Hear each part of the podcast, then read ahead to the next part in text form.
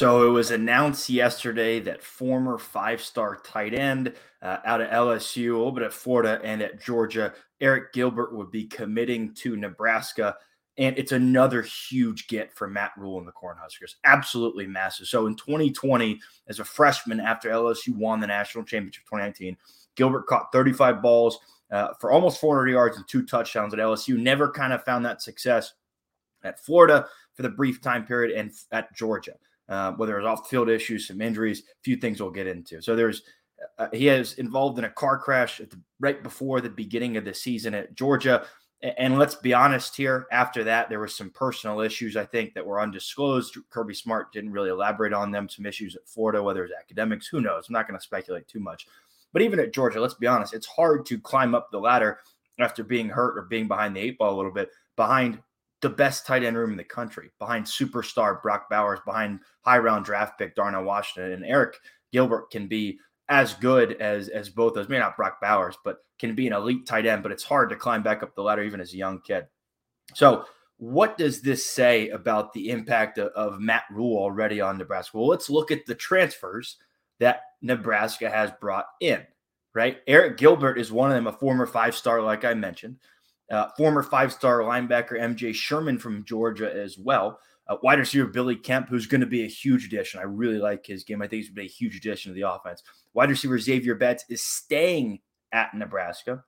Offensive lineman Ben Scott from Arizona State, who had 12 starts in 2021 at right tackle and 11, I believe, in 2022 at center. So they're bringing in a starting offensive lineman who can play really at any position. When when a guy can play at right tackle and he can play at center. That one that's rare. You never really see tackles go to center or centers go to guards. Usually the inside guys stayed inside and maybe guards shift over center, vice versa. And sometimes tackles will go inside. See a tackle go from t- right tackle to center is big. So he can play really any spot along the offensive line. Maybe not left tackle because that's you know the blind side spot, but he can play any one of the two guard spots, center or right tackle. So you got a versatile starting offensive lineman. Defensive lineman Elijah Jeudy, who's a top 10 defensive end in the 2021 class. He was from Texas A&M.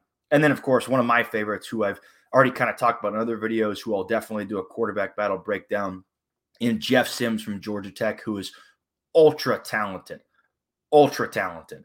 And so they brought him in. Those are the transfers. And there's been a few others, but those are some of the bigger names that have come in along with Gilbert. And – Nebraska is very, very much in the running for quarterback Dylan Raiola. Nebraska fans, you know this. You know all of his ties to Nebraska, family wise. You know how much interest he has.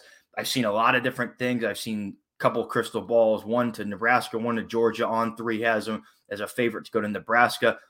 I think he ends up going to Nebraska. That's just my personal gut feeling. Who knows? But Cornhuskers are very much in the running for Raiola.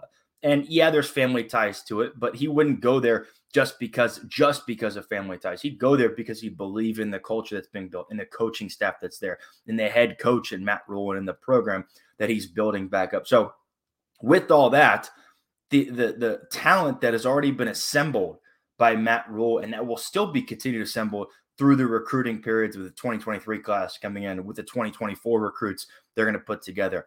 I, am telling you, I, I, did a video about why Matt Rhule was the perfect hire for Nebraska. He's a program rebuilder and this is starting to accelerate and the snowball is starting to build up going down the hill.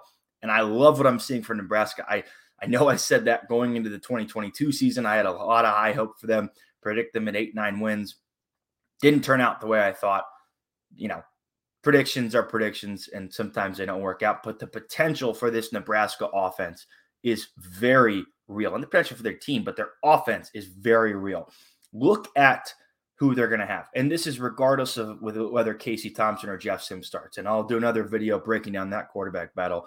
But regardless of who starts, they're going to have a talented quarterback no matter who does. Uh, running back Anthony Grant is back. Tight end Arik Gilbert is coming in. Again, if he can kind of, and, and, you don't like to deal with ifs, especially for Nebraska fan, if he can stay healthy, if he can stay off the field. I think this is his fourth spot. I think he's going to have to figure it out, and he's going to figure it out. And I think he's going to stay healthy, and I think he's going to play at a high level. You have Anthony Grant at running back, Arik Gilbert at tight end, Marcus Washington at wide receiver, Billy Kemp coming in, four star wide receiver Malachi Coleman, who again he's a freshman. We don't know if he can play, but he's a highly ranked recruit. Was number one in their 2023 class.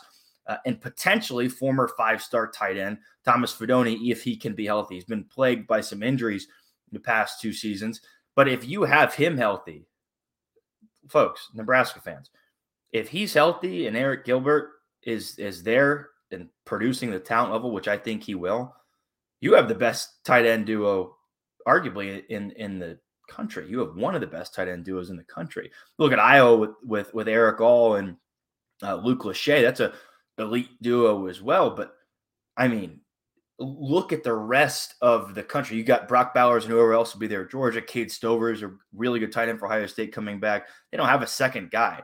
Nebraska, Iowa, those two teams are going to have some elite tight end duos. Nebraska, especially if Fidone can be healthy. So the Cornhuskers are building. Okay, Nebraska is building. They are a sleeping giant program. I, I Nebraska fans, you've understood this the best. Maybe that's the bias, and I want everyone to recognize. I, I, I say this as an Ohio State fan, right? I'm a huge Big Ten fan. I get that, but I say this as an Ohio State fan. So I'm not a Nebraska fan behind the scenes.